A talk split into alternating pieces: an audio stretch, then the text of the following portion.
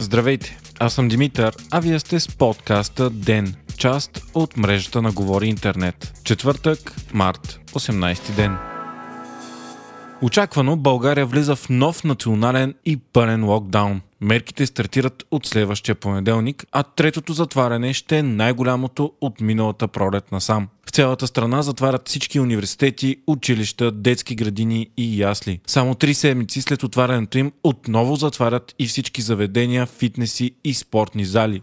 Мерките въжат и за моловете, но този път и за всички търговски обекти и големи магазини над 300 квадратни метра. Единствено изключение ще правят хранителните магазини. Забраняват се всякакъв тип присъствени конференции, обучения, школи, конкурси, тимбилдинги и въобще всякакви събития. Врати затварят всички театри, кина, галерии и се спират всякакви културни мероприятия.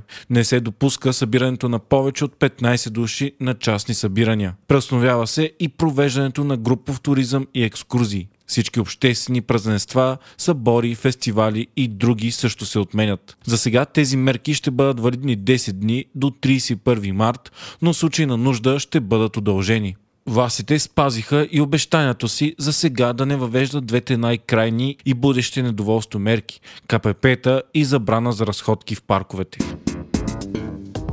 По време на брифинга на нощ, днес професор Вентислав Мотавчийски обяви, че средната заболеваемост за страната вече е 551 души на 100 000 население. Това е 94% увеличение от преди две седмици. Смъртността пък се е повишила с 46% за същия период. Така България се оказва на трето място по повишаване на смъртността в целия свят, като преди нас са само Чехия и Унгария. Новите случаи днес пък са 4201, а път пациентите в болницата са над 7800. Смъртните случаи са 136. Междувременно, министрът на здравопазването Костадин Ангелов обяви, че масовата вакцинация с препарата на AstraZeneca ще продължи след като има произнасяне на Европейската агенция по лекарства за безопасността й. Множество държави в Европа, включително Германия, вече преустановиха временно вакцинацията с този препарат след докладване на множество случаи на тромбози след поставяне на вакцината.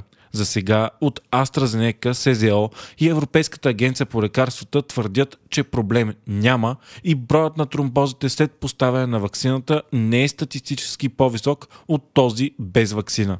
Въпреки това, в момента се извършват допълнителни проверки.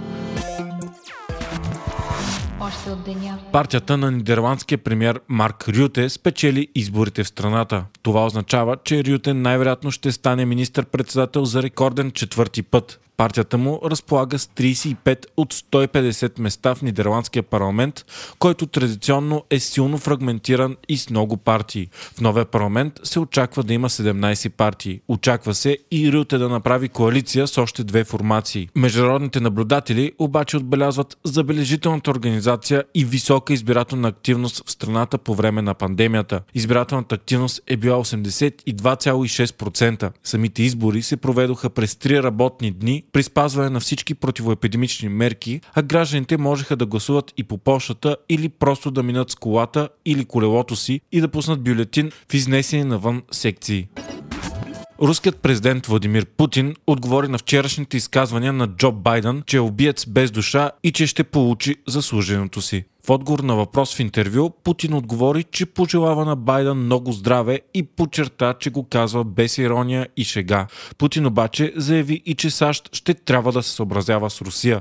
В интервюто пред държавния канал Русия 24, Путин говори за геноцида, който американците са извършили на местното население, за насилието и робството на чернокожите, което и до днес води до движения като Black Lives Matter, както и нарече ядрената бомбардировка на Хирошима и Нагасаки за напълно безмислена. По-рано пък говорителя на Кремъл Дмитрий Песков заяви, че отношенията между Русия и САЩ никога не са били толкова лоши в цялата история. Песков обяви, че изказванията на Байден са много лоши и че очевидно американският президент няма намерение да подобри отношенията между двете страни. Вие слушахте подкаста Ден, част от мрежата на Говори Интернет. Водещ и глава редактор бях аз, Димитър Панайотов, а аудиомонтажът направи Антон Велев.